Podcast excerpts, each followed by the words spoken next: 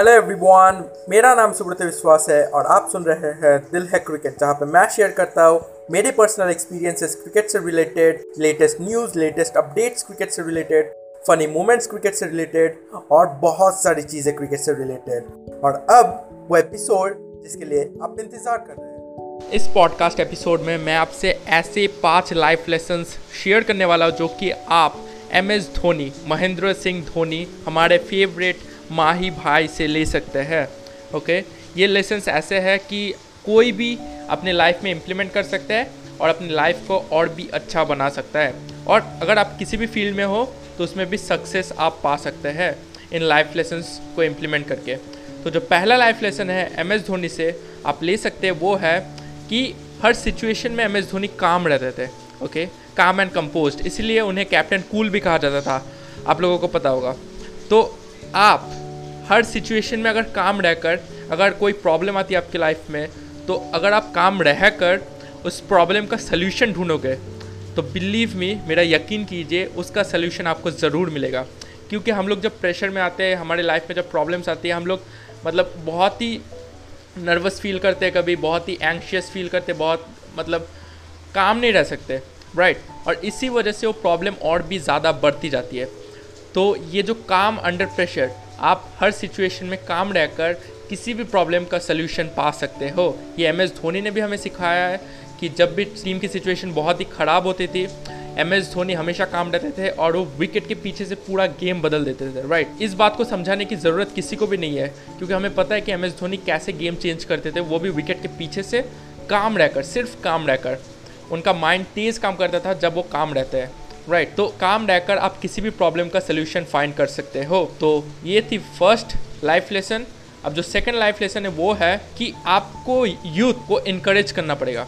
Youth अगर मैं सिर्फ़ पर्टिकुलरली यूथ के बारे में ना बताऊँ लेकिन अगर कोई भी पर्सन है आपके लाइफ में जो कि आपके बहुत करीब है आप उन्हें इनक्रेज कर सकते हो ताकि वो ज़्यादा अच्छे से काम कर सके।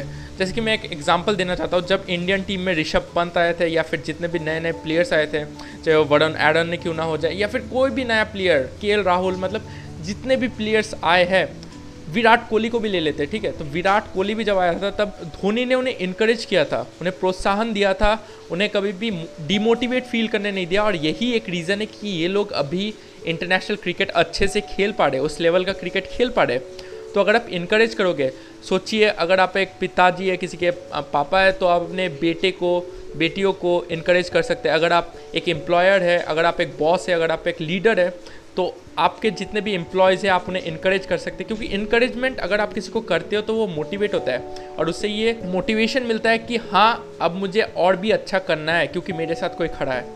राइट तो इनक्रेजमेंट जो कि सेकेंड लाइफ लेसन है, जो कि आप एम एस धोनी से ले सकते हैं, एक बहुत ही बड़ी चीज़ है, जो कि अगर आप अपने लाइफ में इम्प्लीमेंट करोगे तो आपको रिजल्ट्स अपने लाइफ में सक्सेस और मतलब अपने लाइफ को और भी अच्छा बना पाओगे ओके जो जो थर्ड लाइफ लेसन है, जो कि आप एम एस धोनी से ले सकते हो, वो है कि एम एस धोनी काफ़ी फ्रेंडली थे।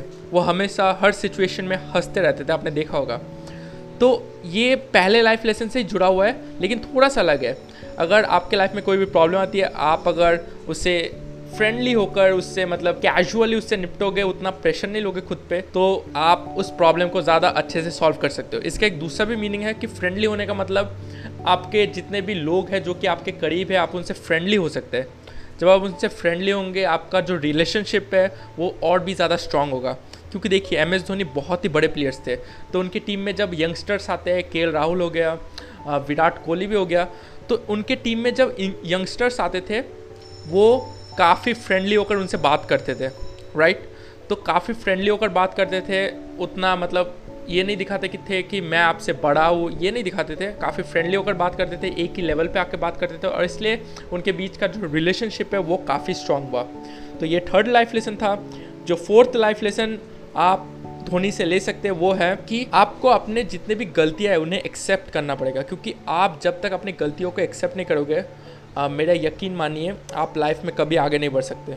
एम एस धोनी जब इंडिया वर्ल्ड कप हारी थी, जब वर्ल्ड कप का सेमीफाइनल हारी थी 2015 में, तब धोनी ने पूरा क्रेडिट अपने सर पर लिया था। या फिर कित, जितने भी गेम्स इंडिया हारी है और जब धोनी कैप्टन थे तो उन्होंने सारे गेम्स का जो क्रेडिट है, जो हारने का क्रेडिट है, वो खुद के ऊपर लिया था। वो ज़िम्मेदारी खुद के ऊपर लिया था। राइट हम सबको ये बात पता है। तो आपको अपने फॉल्ट्स को एक्सेप्ट करना पड़ेगा। जब तक आप अपने फॉल्ट्स को एक्सेप्ट नहीं करोगे आप पहली बात तो उन फॉल्ट्स को सुधार नहीं पाओगे और जब सुधार नहीं पाओगे तो आपकी लाइफ वहाँ पे ही अटकी रहेगी जहाँ पे अभी है। अगर आप एक ख़राब सिचुएशन पे है तो वहाँ पे आपकी लाइफ अटकी रहेगी जब तक आप अपने फॉल्ट्स को एक्सेप्ट नहीं करोगे। जो फिफ्थ लाइफ लेसन है, वो है कि दूसरों को क्रेडिट देना राइट अगर आपके लिए कोई काम करता है, ठीक है, और वो अच्छे से काम को करता है तो आपको उसे क्रेडिट देना पड़ेगा। उसे वो मोटिवेशन चाहिए। अगर मतलब सोचिए आप किसी का काम कर रहे हैं और इतने हार्ड वर्क आपने बहुत ही हार्ड वर्क से काम किया और काम को कंप्लीट किया, लेकिन अगर आपको कोई क्रेडिट नहीं मिलता तो आपको कैसा लगेगा?